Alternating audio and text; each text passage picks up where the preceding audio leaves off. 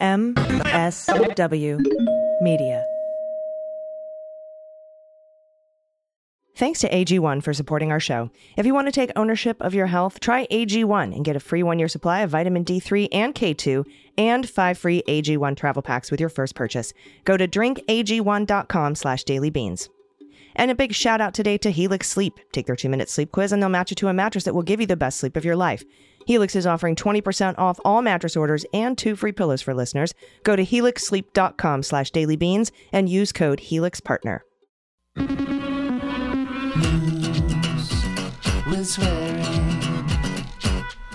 Daily Beans, Daily Beans, Daily Beans, Daily Beans.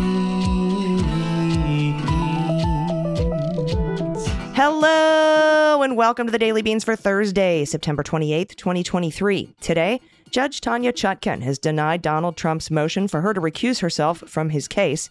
Jared Kushner pressured The Washington Post to fire its editor over Russia reporting.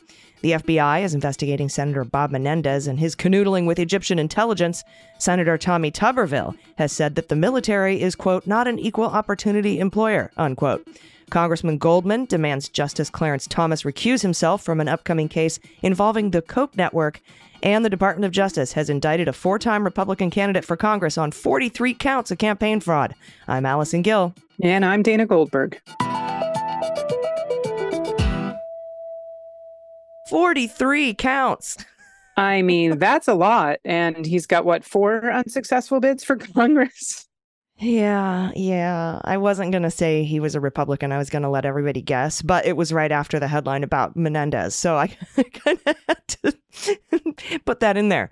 Also, later in the show, I get to chat with one of my favorite anchors, Ali Velshi from MSNBC. Nice. He also hosts the Velshi Banned Book Club podcast, and he's got a new introduction out in a book of Donald Trump's indictments. And we also chat a little bit about media coverage. So that's a really interesting conversation. I look forward to everybody being able to hear that chat. There's no patron happy hour tomorrow. That'll be next Friday. I'm traveling to D.C. this weekend with Vote Vets to lobby against the government shutdown. So I'll be doing that this weekend on behalf of y'all, because government shutdown. Thank you for your service, literally and figuratively. You're welcome. And I know you'll be out there raising money for the Human Rights Campaign. So we're doing our thing, doing our stuff. All right, couple quick hits. Judge Chutkan has issued a 20-page ruling denying Trump's motion for her to recuse herself from his case. I did a whole Twitter thread on the highlights, and of course, Andy McCabe and I will go over it in detail on the next episode of Jack. It's a brilliant piece of legal writing. You should read it. And Congressman Daniel Goldman is leading the charge to pressure Justice Clarence Thomas to recuse himself from an upcoming SCOTUS case involving the Koch network after recent reporting from ProPublica that he attended Koch donor parties. I'm hoping to get the congressman on the Daily Beans next week to discuss that effort. So I look forward to speaking with him. All right, we have a lot of news to get to. Let's hit the hot notes. Hot notes. Federal prosecutors today unsealed a grand jury indictment that accuses a Torrance man who was a candidate for a Los Angeles County congressional seat in 4 federal elections, with misusing campaign funds, including funneling tens of thousands of dollars in campaign donations back to himself through his friends and his family. Omar Navarro, 34 years old, is charged in a 43-count grand jury indictment. He's currently in state custody on unrelated charges. Oh, boy. He's expected to be turned over to the feds. Okay. This guy is a perennial Republican congressional candidate. He always runs against Maxine Waters, and he always loses. As part of the case against Navarro, FBI agents today arrested Dora Ashgari, 59, of Torrance, who is Navarro's mother. Zacharias Diamantidis Abel of Long Beach, who is a friend of Navarro, both of whom are accused of conspiring with him to convert campaign donations to personal use. His mom. He got his mom arrested. Navarro unsuccessfully campaigned in the 4 most recent election cycles to represent South L.A. County in California's 43rd Congressional District. Now, the indictment returned on September 14th and unsealed today alleges Navarro, from September 2017 through July 2020, illegally funneled campaign cash to himself. The indictment outlines a scheme in which Navarro allegedly made payments from his campaign to various individuals, including his mom and his friend, and then directed the transfer of the cash back to himself for personal use. Gosh, I wonder how the sleuths at the United States Attorney's Office figured that one out. of, you know, when we follow the money, it's usually more complicated than that, Navarro. Yeah, it's not usually like literally a trail of money on the ground, but yeah, right. This time. Yeah. He also allegedly used campaign funds to pay for personal expenses, including trips to Las Vegas and wine country, as well as 2 criminal defense attorneys. According to the indictment, Navarro later falsely reported these expenditures as campaign expenses to the FEC. Oops, you can't do that. Now, Ashgari and Abel, that's his mom and his friend, concealed Navarro's misdirection of campaign funds by frequently cashing checks rather than depositing them into their personal bank accounts. If they deposited the check, they often withdrew the funds shortly thereafter to share with Navarro. In total, from December 2017 to June 2020, Abel and Ashgari allegedly received $49,260 and $58,625, respectively, from Navarro's campaign. That's according to checks he wrote or caused to be written to them. According to the indictment, Ashgari also created a shell company to facilitate her receipt of these campaign payments and transfers back to Navarro and his own shell company. Okay, so I guess they had some shell companies in there. It's a little more complicated. I mean, yeah, mom's got some skills. According to the indictment, from January 2018 through July 2020, Navarro deposited over $100,000 in cash into his personal bank accounts, even though he had no other source of income aside from the campaign funds. And he frequently made deposits after Abel and Ashgari cashed campaign checks. Navarro also formed a sham charity called the United Latino Foundation as another way to embezzle funds from his campaign for his personal use. All 3 defendants are charged with 1 count of conspiracy. Navarro has 13 counts of wire fraud and 26 counts of falsification of records and 3 counts of prohibited use of campaign funds. Ashgari is charged with 6 counts of wire fraud and Abel has 2 counts of wire fraud. Now, Navarro faces up to 25 years in prison. So, oops. Oops, indeed. All right. This is from Gregory Gord at Bloomberg. U.S. Senator Tommy Tuberville said he objected to efforts by a top military official to recruit and promote racial minorities in the armed forces, saying, and I quote, equal opportunity threatens military readiness. He said, let me tell you something. Our military is not an equal opportunity employer. That was from Tuberville in his interview with Bloomberg Television Balance of Power Tuesday. Went on to say, we're looking for the best of the best to do whatever. To do whatever. Whatever. Whatever you're best at, AG. We're not looking for different groups, social justice groups. We don't want to single-handedly destroy our military from within, he said. We all need to be one. It's like a football team I coached. You can't have different groups. Everybody's got to be together to win. There's no second place in war. Wow, that was the worst fucking quote I've almost ever read on this show about military readiness. Now, Tuberville, as we know, is the former head coach at Auburn University. He's been at the center of debates over the U.S. Armed Forces since placing a block on military promotions to protest Biden administration's abortion policies. He said he voted against Air Force General Charles Brown Jr.'s nomination as chairman of Joint Chiefs of Staff last week because, and I quote, I think he has some woke policies. Brown's nomination passed, by the way, 83-11. So apparently a lot of people don't think that. And another quote from the story, I heard some things he talked about race and things he wanted to mix into the military. This is from Tuberville. He said he specifically objected to Brown's call for more diversity in the ranks of Air Force pilots. Only about 2%, by the way, of whom are black. My goodness. Now, you thought you read the worst quote ever. Wait till you read this one. Oh, shit. Here we go. Here's Tuberville. He came out and said we need certain groups, more pilots, certain groups to have an opportunity to be pilots. Listen, I want to be on merit. I want our military to be the best. I want it to be the best people. I don't care who they are, men, women, it doesn't make a difference. Apparently they can't be trans, though, I'm sure, according to Tuberville. That's not part of the quote. Catholics, Protestants, he said, don't give me this stuff about equal opportunity because that's not what this military is about. Wow. Really? Yeah. The U.S. military has an equal opportunity policy since 1948 when President Harry Truman signed an executive order desegregating the military and guaranteeing, and I quote, equality of treatment and opportunity for all persons in the armed services without regard to race, color, religion, or national origin. And remember, that's the one from 1948. So that has changed a bit. Now, the order, that's 16 years before the passage of the Civil Rights Act, was a significant force in the desegregation of U.S. society as a whole. Representative Jim Clyburn, a South Carolina Democrat, immediately condemned Tuberville's remarks, as he should have, and he said, "He is the worst of the worst." That's what he said in an interview with Bloomberg Television, and closed with, "The people of Alabama ought to be embarrassed about that." I agree, sir. I agree. There's no equal opportunity policy in the military. Yes. For the last 80 years, 85, 75 years. Okay, pal. Oh, what a racist piece of shit. All right, next up from NBC. The FBI is investigating whether Egypt's intelligence services might have been involved in the alleged bribery scheme described in the indictment of Senator Bob Menendez and his wife. That's according to sources familiar. The counterintelligence investigation is in addition to the federal corruption case that accuses Menendez of accepting hundreds of thousands of dollars in bribes. As chairman of the Senate Foreign Relations Committee, Menendez helped oversee billions of dollars in U.S. aid to Egypt. He stepped down as chairman after he was indicted. Investigators want to know whether Egyptian intelligence officials or their associates tried to gain access to Menendez through his wife, Nadine. According to the three-count indictment unsealed last week, Menendez accepted lavish bribes to wield his political position for the benefit of the Egyptian government and to enrich a group of Egyptian-American businessmen named as co-defendants.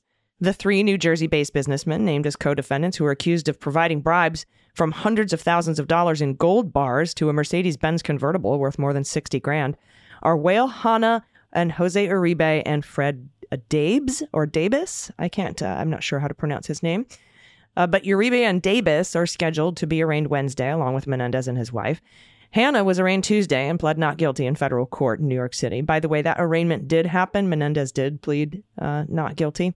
Now, Hanna's lawyer, Larry Lustberg, denied that Hanna has ties to Egyptian intelligence. He says that Hanna and Nadine Menendez have been friends for years and that the friendship will be part of their defense against the bribery charges because, you know, they're not bribes if they're from friends.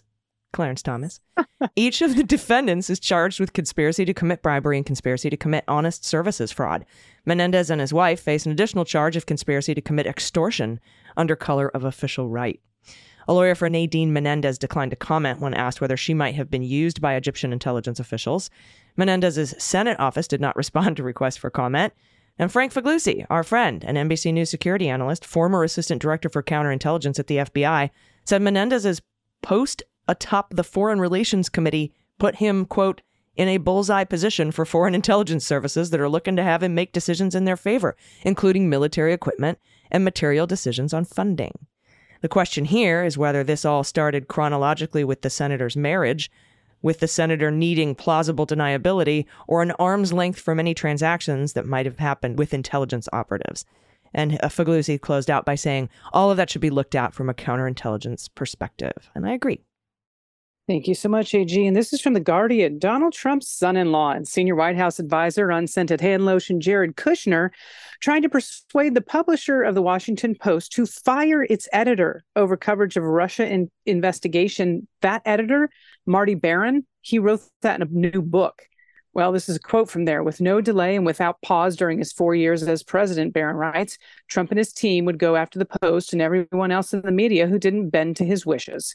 In December of 2019, Kushner would lean on Fred Ryan to withdraw support for me and our Russia investigation. And went on to say, "He aims to get me fired, I told Ryan." Now, Barron's book, Collision of Power, Trump, Bezos, and Washington Post, will be published next Tuesday. The Guardian obtained a copy. Now, the book arrives amid renewed attacks on the press by Trump. Last week, the former president turned Republican frontrunner promised action against Comcast, which is the owner of MSNBC and NBC, for, and I quote, "country-threatening treason." Man, this guy fucking projects all over the place. Now, the Post won a Pulitzer Prize, by the way, shared with New York Times for its coverage of the investigation of Russian election interference in 2016 and links between Trump and Moscow. A Pulitzer Prize, remember? Okay. Now, at the end of that investigation in spring of 2019, the special counsel, former FBI Director Robert Mueller, Bob Mueller, did not indict Trump or say he colluded with Russia. But Mueller did lay out extensive evidence of potential obstruction of justice by Trump and secure multiple indictments and convictions of Trump aides and allies. He also laid out, though, I just kind of want to interject here because that's not... I know you take point with this. Go for it. Did not indict Trump or say he colluded with Russia. He laid out hundreds of pages of collusion with Russia. Yep. So he did. Bill Barr's the one that stopped this. Yeah, that's a little bit of wonky reporting there. Sorry, go ahead. Please continue. No, please. I love when the facts interject our stories. Now, Trump claimed exoneration, which Mueller did not offer, by the way, and called for prizes awarded for Russia reporting to be rescinded. Calls rejected by the Pulitzer Board, by the way. Now, Kushner, Baron now writes, this is a quote, suggested the Post issue an apology and there be a reckoning of some sort, as he advised that he himself had made a huge mistake in once standing by a former editor of the New York Observer and one of its stories when he owned the publication. Yep. Standing by my editor at that time was my biggest regret in the 10 years I owned the newspaper, he wrote in the email to Ryan. Kushner's intent was clear to me. This is from the author. He said, he aims to get me fired, I told Ryan. Now, the Post did not apologize. Barron was not fired. He retired in 2021 after a stellar career that included a Boston Globe investigation of sexual abuse in the Catholic Church that won a Pulitzer and became an Oscar-winning movie, which was Spotlight, which deserved it. It was incredible, in which Barron was played by Liv Schreiber. I don't know why anyone would... I don't know why Jared Kushner would think that he's actually... threatening to anyone, like walking into an office and be like, you need to fire this guy. And I think he was probably laughed out of the building. Yeah, I think my thigh is wider than his shoulders, but you know, whatever. Hey, you know what? We're not going to bag on anybody for their looks, but he is not a threatening figure. You know, although with that power and the position in the White House, you know, there's reasons. That's true. Yeah. You don't want to cross. It's all that sort of an intangible power. Well, he had weight to throw around. That's true. But he wasn't throwing around his weight. I'll tell you that right now. All right, everybody. Stick around. We're going to be right back with one of my favorite people, Ali Velshi. Stay with us. After these messages, we'll be right back. Hey, everybody, it's AG. And before I started using my Helix mattress, I used to have trouble sleeping almost every night. Now I fall asleep easier and wake up feeling more rested than ever. I thought it was, you know, anxiety and stress, and it was in part, but also I was sleeping on a mattress made for somebody else. Just go to helixsleep.com/dailybeans, take their 2-minute sleep quiz. They'll match you to a customized mattress that will give you the best sleep of your life. And you'll get 20% off all mattress orders and 2 free pillows. Helix Sleep has a diverse variety of 20 distinctive mattresses, which include the award-winning Luxe and newly unveiled Elite collections. Each mattress has been designed with the individual needs of every sleeper in mind. This includes providing support for our big and tall friends and offering comfort for the precious little ones in the family. Each mattress is unique, taking into account and accommodating our highly varied sleeping preferences. My personal favorite, the Helix Midnight, as you know. It's a dream come true for those side sleepers among us who have a preference for a medium firm feel during their sleeping times. And sleeping times are my favorite now because of Helix. Discovering your perfect mattress is a cinch. You just use the user-friendly Helix Sleep Quiz, which will guide you to the mattress that best suits your needs. And after it's ordered, it's delivered straight to your door, free of charge. Each Helix mattress is crafted right here in the United States, guaranteeing a level of comfort and quality that's unparalleled and unmatched. You will never feel the need to step foot inside traditional mattress stores again. What's more, you get to try it out for 100 nights, risk-free. And it's backed by a 10 or 15-year warranty, depending on the model, a clear demonstration of Helix Sleep's unwavering reliability and commitment to customer satisfaction. And Helix is offering 20% off all mattress orders and 2 free pillows for listeners. Go to helixsleep.com/dailybeans and use code HELIXPARTNER. This is their best offer yet, and it won't last long. With Helix, better sleep starts now. It's no surprise that newsmakers try to manipulate the audience. They want you to believe that they are the one holding the line, and they'll use any trick they can to get you there. But don't let them fool you. Get unspun. I'm Amanda Sturgill. I've been a reporter, and today I teach future reporters to cut the spin and think critically about what newsmakers say. My podcast, Unspun, shows you how to know when you're being manipulated by the news. Learn to spot the tricks and how to make up your own mind about what's true. So if you're tired of being fooled by the news, subscribe to Unspun today. Unspun, because you deserve the truth.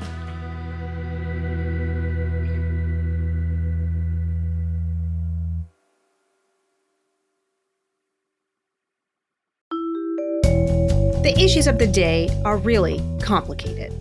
Everybody loves a good hot take, but really understanding an issue takes some digging. I'm Asha Rangappa. I teach national security law at Yale University, I'm a former FBI special agent, and I'm a legal and national security analyst. And I'm Renato Mariotti. I'm a former federal prosecutor, a practicing lawyer, and a legal analyst. And we're here to help you understand topics that can't be boiled down to a soundbite or a tweet. Join us each week as we dig deep into pressing legal topics. Listen to It's Complicated anywhere you get your podcasts, and check out our YouTube channel.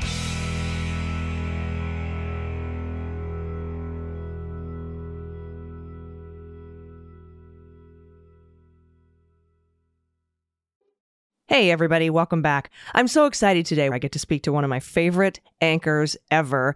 Please welcome host of Velshi on MSNBC weekends at 10 a.m. Eastern. He also hosts the Velshi Banned Book Club podcast. And this week, you can buy a copy of the book, The Trump Indictments, the 91 criminal counts against the former president of the United States, for which he has written the introduction. Please welcome Ali Velshi. Hi. It is great to be with you. Thank you. And just to be clear, this book that's just released has not yet been banned by anybody, but I'm sure there are some people who hope it would be. Yeah, so we aren't going to be hearing about it yet on the Velshi Banned Book Club podcast, which is very good. Well, how much pornography is in there? It all depends, because our apparently, according to Texas and Florida and a whole bunch of states, what we thought of as pornography, the whole definition has changed. So I'm not entirely sure. It's got boxes from Mar-a-Lago and mugshots, but that's about as good as it gets. We got some hush money payments, right? Actually, you know what? You're right. So perhaps there's a tangential connection to pornography. There could be. There could be. Maybe if we did a graphic novel version of it, we could probably get it banned. That is an almost certain guarantee to get your book banned these days for some weird reason. Because it has the word graphic in it, I think. I truly think that's what it is, because I don't think, years ago when I was a kid, we didn't know that they were called graphic novels. I think they were cartoons, but now they're for a different audience. And I think that's it, because I've interviewed, I think, maybe 5 or 6 authors of banned graphic novels, and they're all as perplexed as I am about the whole thing. Yeah, and if you're wondering, everyone listening, what we're talking about recently, the graphic novel of The Diary of Anne Frank has been banned. And I truly believe it's because they think it's a graphic novel. They fired a teacher in Texas for teaching it.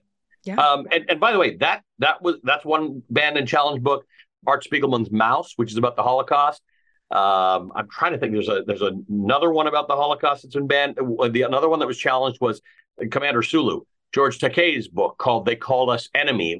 It's also a graphic novel set when he was 5 years old and lived in a Japanese internment camp in America.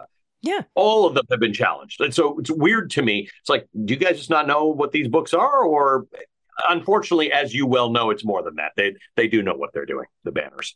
Yeah. And what I think is fascinating from your work on the ground in Ukraine, right, to your Banned Book Club podcast, these are things we are doing to push back against autocratic creep, which Correct. Is what is outlined in this book that you have written the introduction to, which is the indictments. And I think it's so important that everybody just read the indictments. Talk about why you wanted to write the introduction for this piece.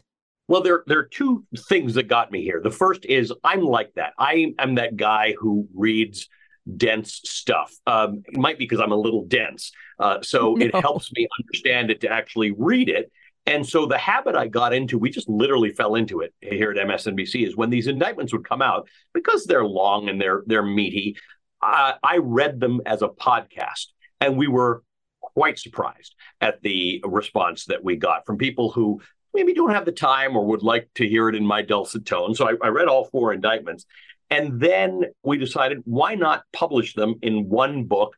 It's quite small, actually. So you can keep it with you, and keep it wherever you happen to consume your news, because you're going to need to make references to it a lot. And they are very, very well written. But this is sort of where we are. We're at this precipice as it relates to democracy. I wouldn't normally cause regular people to read an indictment. I would think that's boring and one shouldn't do it. But in fact, I think at this point, we have to. Yeah. And I think it's so important because, my copy has Post-it notes all over it, just like my copy of the Mueller report has Post-it notes and references all over it. And one of the reasons I started the Mueller, She Wrote podcast and did a 20-part miniseries on the actual report was because I think it's so important that we break these things down into digestible pieces that people want to listen to. Because, let's face it, the Mueller report, it was a snoozer. OK, it's kind of dry, but there was so much important, so much important information in there that people need to hear. And that is why I respect the work that you do so much, and why I think, you know, I've read through this introduction of yours to these indictments, why I think that sort of roadmap is so important for people to put their eyes on. Yeah. And it's, you know, you mentioned the Mueller report, the January 6th report. Like I said, we're not all lawyers. We're not all going to be lawyers. Most people like me get their law education through, you know, Law and Order or things like that. But these things are actually important in terms of decision making. And because they are, it's not normal to read them, what you end up with is a lot of people who, for better or for worse, rely on analysis from people who are on cable news or on radio shows. And that's okay. That's okay. But we are now at a point where it would be best if you, to the extent possible, put your eyes on the words themselves, understood what they say. One really interesting thing to me, for instance, is in Jack Smith's January 6th indictment. On the very second page of the whole thing, he articulates the fact that Donald Trump had every right to deny the outcome of the election. He had every right to lie about it if he believed he had lost the election. And he had, obviously, every right to seek redress, meaning recounts, audits, court cases. So when Donald Trump says, you know, my First Amendment rights are being plundered and all this, no, actually, they're recognized on page 2. He has a right to do this. He had a right to do it. What he didn't have a right to do is attempt to actually overturn an election. And count 4 in that one, which is the one that stands out to me the most. It's one page. It's very short. There's no description. And it says, this was an effort to take away the right that people had to vote and the right to have their vote counted. That's what this is all about. And whether it's the hush money payments, it's all an interference with democracy. And once you start, you know, democracy is one of those things. Once you give a finger, you lose your whole hand. You can't just say these infringements upon democracy are okay. Zero infringements on democracy are okay. And until we are all free to vote and to have our votes counted, none of us are. Right? If you don't count all the votes, then you might as well not count any of the votes. That's how it works in a lot of other countries. They count some of the votes, the ones they like. Yeah. And this is so important to not just the preservation of the free press, right, but the preservation of democracy itself, as you say, small d democracy, yep. Because let's talk about the media ecosystem, because those who would spread disinformation about these indictments, those who would say, oh, they're taking away his First Amendment rights, they're saying he can't say what he wants, when we clearly Jack Smith addressed that in page 2 of the indictment. Those who would spread this disinformation are counting on people not reading 100%. These indictments. And that's so right. That I think is one of the main, that's the crux of why it's so important that it's put out here, and why this introduction that you've penned, which is wonderful. I really recommend everybody. You can get this wherever your books are sold. It is so critical to the media. To comment a little bit, because you are a member of the media. I'm a member of the media, but I think a different kind of the media. But talk a little bit about where you see the media going in terms of coverage of this completely unconventional party, completely unconventional president, because, you know, as Cristiano Amanpour says, we need to be truthful, not neutral. And I think that is what your goal is.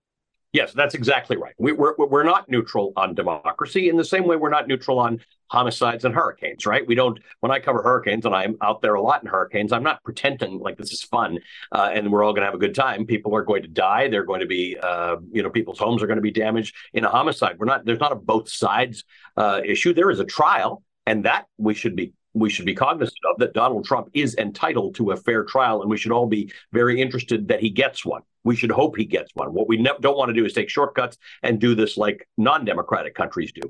But there are binary choices that Americans are faced with. I wish that were not so. I wish there could be good faith debates about what minimum wage should be and whether universal health care should be a thing. I believe it should, but someone may not, and I'd love to have a good faith debate. That's not what's happening. It's not even what's happening with the Republican Party. Even so-called moderates, whom I interview a great deal, they're very disappointed. They're very worried about their party, because in many cases at the state level, in Arizona, in Michigan, in Pennsylvania, and Georgia, the party apparatus itself has just decided to be on the wrong side of democracy. And everybody following Donald Trump and the people running against him in some cases, like Vivek Ramaswamy and others, they're all being sucked into this thing. And it's very dangerous. You cannot walk back from that easily. Across the world, we've got these Ukrainians who are dying to preserve their hard-fought democracy. They don't want to lose it. And we don't have to worry about tanks coming in and missiles coming in, but we have something else. We've got a disease that's growing from the inside, and it's on all of us to actually stop that. And it's on us in the media. I don't know how to use that. If we're talking about a disease, what are we in that operation? The media is the bright lights in the operating room so that the surgeon can see what they're doing. The voter's the surgeon. The voter's the one who's going to have to make the decision, but we're going to hope that you make sure you can see everything that's going on. And shining that light means shining that light on the disease if you have to, not pretending all things are equal. Yeah, no, and that's one of the things that I love about the way that you do the work that you do, whether it's this introduction, the podcast, your show on MSNBC, is because you are pro calm reason and analysis and yes. Curating the news and contextualizing the news. Because, so many people want to say, we need justice for Donald Trump, for example, with these 91 indictments. But their image of justice is like they tackle him, shackle him, put him in an orange jumpsuit and throw him in jail. When wouldn't be justice. But you also make the point like he is innocent until proven guilty. And whatever the outcome of the justice system doing with him what they will is, that is facing justice. The fact that he is now in the justice system. There's accountability now. That's right. There is accountability. Accountability doesn't mean always that you get the result you want. It usually means you don't. And the Mueller report was a great example of that, right? Yeah. Right. It was so people find that frustrating, but there's a great example, and it was early in Nelson Mandela's presidency, and there was a Supreme Court ruling that it was about somebody who had been a really bad guy in the apartheid regime, and this ruling went favorably for them. And it was the Supreme Court. And a crowd had gathered in Cape Town outside the Supreme Court. And finally, Mandela came out himself. He was the president at the time. And he said, this is not the outcome many of us would have liked, but this is our system of justice. And the justice system did work in this instance. Now, here's the problem. The problem is there are a lot of people in America who are actually questioning whether or not the justice system is fair and works the way it should. And there are a couple of folks on the Supreme Court who are not helping with this, right? They are not giving us the impression that justice is blind and fair. They are giving us the impression that justice is perhaps on the take sometimes and goes to the highest bidder. So that's a real problem, that because we have actual doubts in the way justice is administered in this country, there are going to be some people wherever you stand on Donald Trump, who are going to be dissatisfied with the outcome of any of these trials, which is, again, a really good reason to read the indictments yourself. So at least you know what's in it, what's shaky, what's solid, what's a slam dunk, what's a layup, what's not. And all of those things exist in these indictments. Some of them are complicated. Some of them are obvious. Some of them might be obvious to those of us without a legal education. You're going to have to watch this closely. Agreed. And everybody, get your copy. It's called The Trump Indictments, the 91 criminal counts against the former president of the United States, with the introduction by Ali Velshi. Make sure you watch him weekends, 10 a.m. on MSNBC. And please check out the Velshi Banned Book Club. It's such a great podcast. But yeah, get this book. Put it on your shelf. It'll make you look sexy. I swear to God. People love people with books about justice. I do. I agree. I promise. And you can also listen to it. Right? If you want to go for a walk outside, touch some grass like I like to do on a daily basis. Thank you so much for joining me today. Ali Velshi, it's been a wonderful treat. Thank you for having me. Everybody stick around. We'll be right back with the good news. Hey, everybody. There was a time when stress seemed to get the best of me and my focus was elusive. I was on a quest for something that would bring a positive shift, and that led me to AG1. And since incorporating it into my daily routine, the difference has been strikingly noticeable. If you're a longtime listener, you might know I've been drinking AG1 for a couple years. Drinking AG1 daily turned out to be a holistic experience for me. While it catered to my immediate needs, an unexpected and welcome change was how much more relaxed I felt. Stress seemed to just melt away now, and it's replaced with calm and clarity. That's because AG1 is a foundational nutrition supplement that supports your body's universal needs like gut optimization, stress management, and immune support. Since 2010, AG1 has led the future of foundational nutrition, continuously refining their formula based on science to create a smarter, better way to elevate your baseline health. Not only have I replaced my multivitamins and all my supplements and probiotics and prebiotics with AG1, but it's been invigorating to realize that every scoop brings all of those things together and plus greens. And everything is like tailored for gut support and enzymes and immunity. It's amazing. Ever since introducing my family to AG1, the feedback has been overwhelmingly positive as well. Many mention the nutrients it provides and how their bodies seem to crave it, especially the vitamin C and zinc. and, you know, supporting their immune health as well. AG1 is the supplement I trust to provide the support my body needs daily, and that's why they've been a partner for so long. If you want to take ownership over your health, it starts with AG1. Try AG1 and get a free 1-year supply of vitamin D3 and K2 and 5 free AG1 travel packs with your first purchase.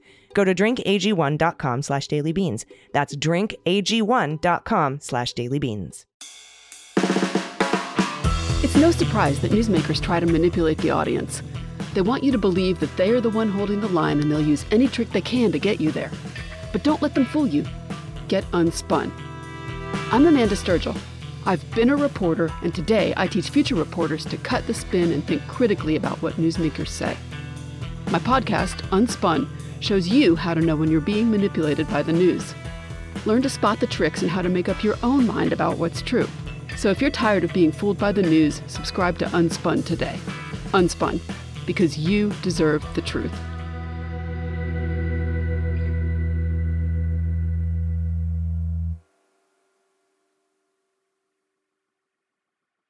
Everybody, welcome back. It's time for the good news. Who likes good news, everyone?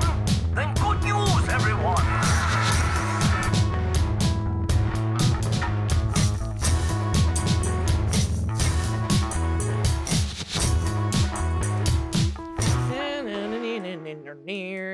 Good news, good news. And if you have any good news, corrections, confessions, you want to give a shout out to a loved one or a small business in your area or your small business, or a shout out to yourself. If you have a whoopee story or a blanket story, I love those little blankie stories. Like I still have a blankie. I love these stories so much, Dana. They like make my day.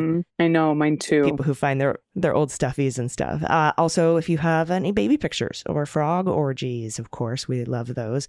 Pet tax. If you don't have pod pet tax, you can talk about an adoptable pet in your area. Anything at all, send it to us at dailybeanspod.com and click on contact. First up from Marcy M. Oh, quick correction. Good try on that city in northern Wisconsin. I knew it was coming. However, Minocqua is pronounced Minocqua, and I just did it right. I was calling it Minocqua, but I just said Minocqua. Okay. All right. So I somehow figured it out in the last couple of days. You corrected yourself before the correction. I'm attaching a picture of my beautiful dog, Remy, who crossed the Rainbow Bridge last summer. Love her madly. I can imagine why, Marcy. Remy's beautiful. Beautiful red merle baby with the peanut butter. Lucky dog. I know, so cute. Oh my God, this next dog. I know. This is from Sarah R. No pronouns from Sarah. Hello again, friends. It's Pal's mom again. I hear I forgot to tell you exactly what breed he is. And well, we don't know. We think Frenchie and Pit mix with a mix of other things. So you're right. Thank you for being a light in all the chaos. We need more voices like yours. Here's another pick of Pal, because who doesn't need more cute animal picks in their day? This dog is definitely Pitbull Frenchie. I mean, look at the ears. The ears, right? Oh my God. I was like, what is happening? Sweet. Yeah, I love this dog. Pal is great. Pal should have their own Instagram account. Next up from Rachel, pronoun she and her. Hello, Laguma hotties of the internet. Hey, hey. Thank you. Yeah, right. Good news. I'm writing to you after my first day of grad school in what is arguably the best educational policy program in the country. As a loudmouth educator turned advocate, I'm always so inspired by the work you women do day after day to actually get shit done. Thank you, Rachel. A good friend once told me, quote, "You refuse to accept any less than better for the future." Love it. I'm proud to be entering a field where there is so much good work to be done, and with so many brilliant, opinionated women here to do it. P.S. If MSW is looking to hire an intrepid young education correspondent in a year, I'll be the first in line. Thank you, Rachel. Nice. Very, very nice. All right. This one's from Anonymous Attorney, pronoun she and her. Hello, ladies and team. Donnie's note about her retired Icelandic horse made me snort laugh. Have you seen the service you can get to have an Icelandic horse send your way from the office notifications emails? It's called Outhorse Your Email. I've not done it. I'm a lawyer, but just search it online and you'll see how glorious it is.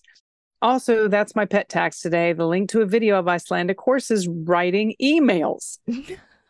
And we've got 2 links for you in the show notes. This is hysterical. Oh my God. Cheers. Icelandic horses are absolutely beautiful, by the way. Yeah, we and had. So if you've been to Iceland, there's a certain horse, like you won't see a lot of giant horses because you're not allowed to, from what I understand, you're not allowed to bring horses into the country.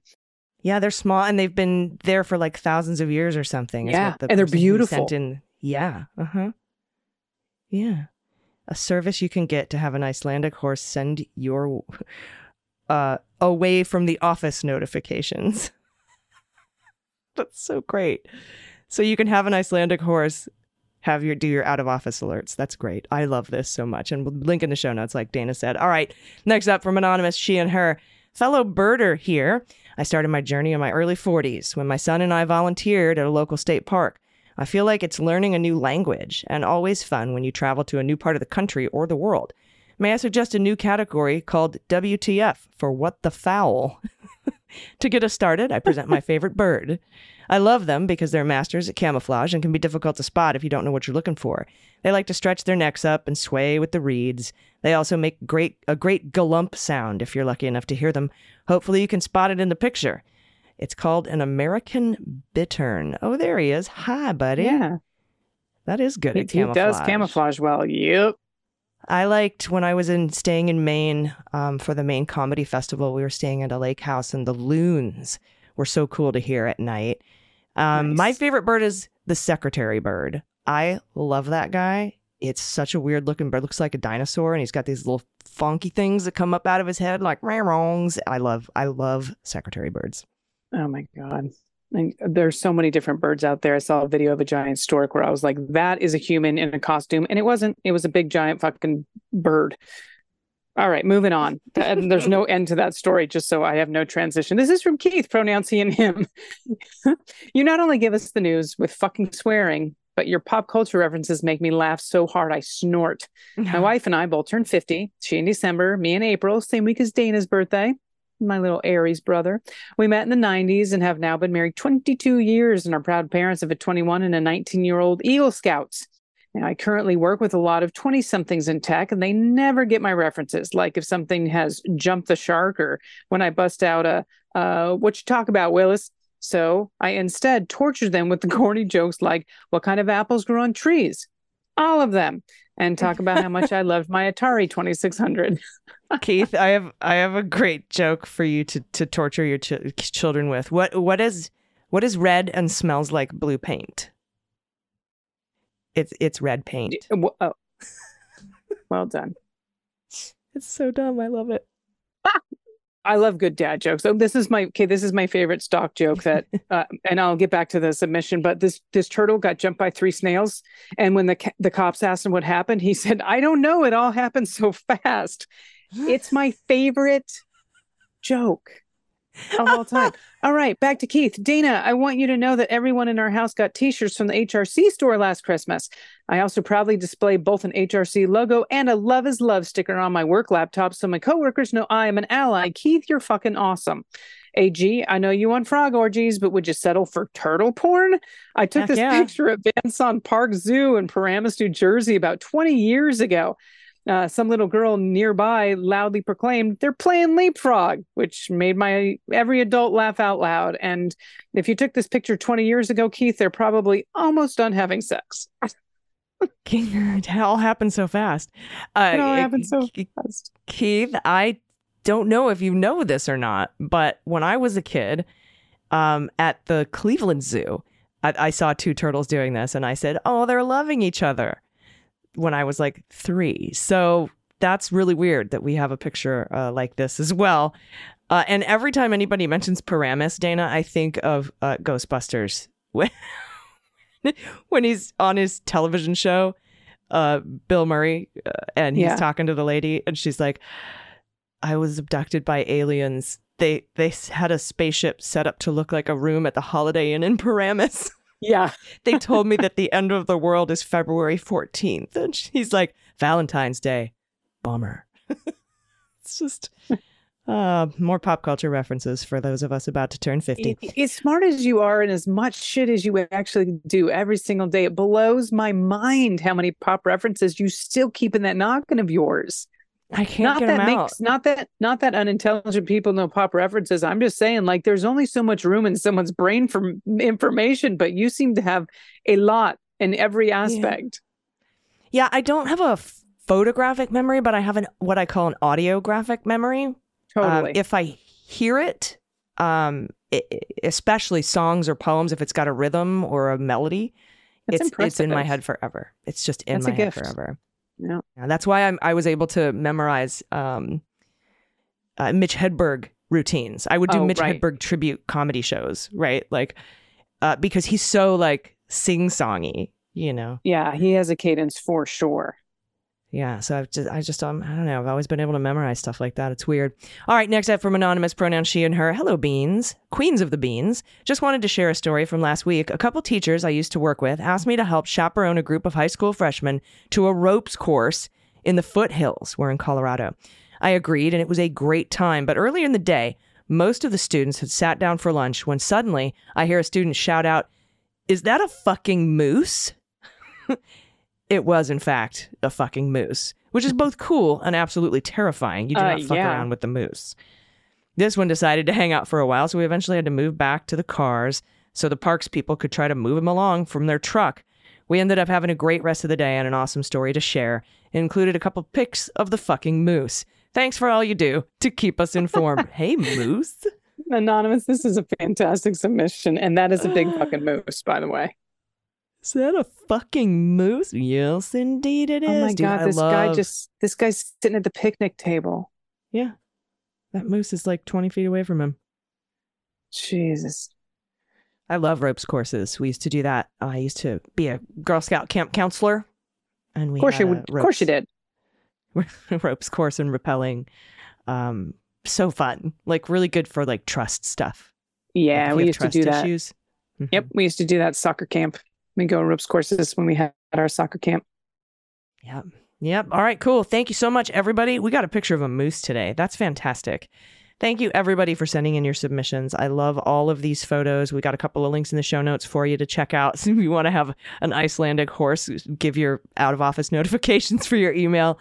All sorts of great stuff. Whatever you want to send in to us, please do so at dailybeanspod.com and click on contact. We'll be back in your ears tomorrow. Do you have any final thoughts before we get out of here, Dana? No final thoughts for today, but we'll see you tomorrow, hear you tomorrow, you'll hear us tomorrow, whatever we do. All right, everybody, stick around. No, don't stick around. Go away. It's the end of the show. Please leave that in there. So Ferris Bueller's Day Off. What are you guys still doing here? The show's over. Go home. Hang up your phones. It's over. Why are you here? Stick around. What am I doing? Everybody, please take care of yourselves. Take care of each other. Take care of the planet. Take care of your mental health. Vote blue over Q. And take everyone you know with you. Right now, go. Don't stick around. I've been AG. And I've been DG. And them's the beans. The Daily Beans is written and executive produced by Allison Gill with additional research and reporting by Dana Goldberg. Sound design and editing is by Desiree McFarlane with art and web design by Joel Reeder with Moxie Design Studios. Music for The Daily Beans is written and performed by They Might Be Giants, and the show is a proud member of the M-S-W-Media Network, a collection of creator-owned podcasts dedicated to news, politics, and justice. For more information, please visit mswmedia.com. M-S-W Media. Hi, this is John Cryer, and I am hosting a new 7-part true crime podcast called Lawyers, Guns, and Money that'll challenge everything you think you know about U.S. covert operations and presidential misconduct. From Jack Bryan, the director of American PSYOP, comes the incredible true story of John Mattis, a newly sworn-in Miami public defender in the 1980s who has found himself completely in over his head. I step off the plane, and there is a van with a couple guys with Uzis. And one of them in broken English said, "Welcome to Bogota, John." Mattis's first felony defendant has been arrested for having a machine gun and tells Mattis a dangerous secret. He was shipping arms into Central America on behalf of the CIA. As a first-time lawyer, I want to act like I know what I'm doing. But with the help of a Colombian drug smuggler... How much money the CIA raised by hitting up drug dealers? A lot of money, millions of dollars. An Alabama mercenary... They were prepared to die to the last man. I saw this in them. I saw the fire in their eyes. And they made me their war chief. And a newly elected senator, John Kerry, We are looking at allegations of drug running, gun smuggling, conspiracy to commit murder, and murder itself. He'll fight to free his client. The judge said, show me in a courtroom how we were at war. Expose an illegal war being run by the White House. I mean, I wanted him involved, but I didn't want to be on record as doing it. And somehow stay alive in the process. I just escaped a kidnapping by the CIA in Costa Rica. This is Lawyers, Guns, and Money. So you have a man in an Armani suit standing in the bow of a boat with a rocket launcher and says, if I lose sight of you, I will launch. You will be vaporized. Available everywhere starting October 29th, or get it ad-free and early starting October 22nd at lawyersgunsandmoney.supercast.com. There you'll find bonus episodes along with exclusive content. Subscribe now. Hi, I'm Dan Dunn, host of What We're Drinking with Dan Dunn, the most wildly entertaining adult beverage-themed podcast in the history of the medium. That's right, the boozy best of the best, baby. And we have the cool celebrity promos to prove it. Check this out. Hi, I'm Allison Janney, and you're here with me on What We're Drinking with Dan Dunn. And that's my sexy voice. Boom. Boom is right, Academy Award winner Allison Janney. As you can see, celebrities just love this show. How cool is that? Hey, this is Scottie Pippen, and you're listening to The Dan Dunn Show. And wait, hold on. The name of the show is what? All right, sure. Scottie Pippen momentarily forgot the show's name, but there's a first time for everything. Hey, everyone, this is Scoot McNairy. I'm here with Dan Dunn on What Are You Drinking? What's it called again? Fine, twice. But famous people really do love this show. Hi, this is Will Forte, and you're, for some reason, listening to What We're Drinking with Dan Dunn. Now, what do you mean, for some reason, Will Forte? What's going on? Hi, this is Kurt Russell. Listen, I escaped from New York, but I couldn't get the hell out of Dan Dunn's happy hour. Please, send help. Send help? Oh, come on, Kurt Russell. Can somebody out there please help me? I'm Dee Devontees, and you're listening to What We're Drinking with Dan Dunn. Let me try one more time. Come on. Is that right? What we're drinking? It's amazing. It's amazing. Right, is it right? Ah, that's better. So be like Dee Devontees, friends, and listen to What We're Drinking with Dan Dunn, available wherever you get your podcasts.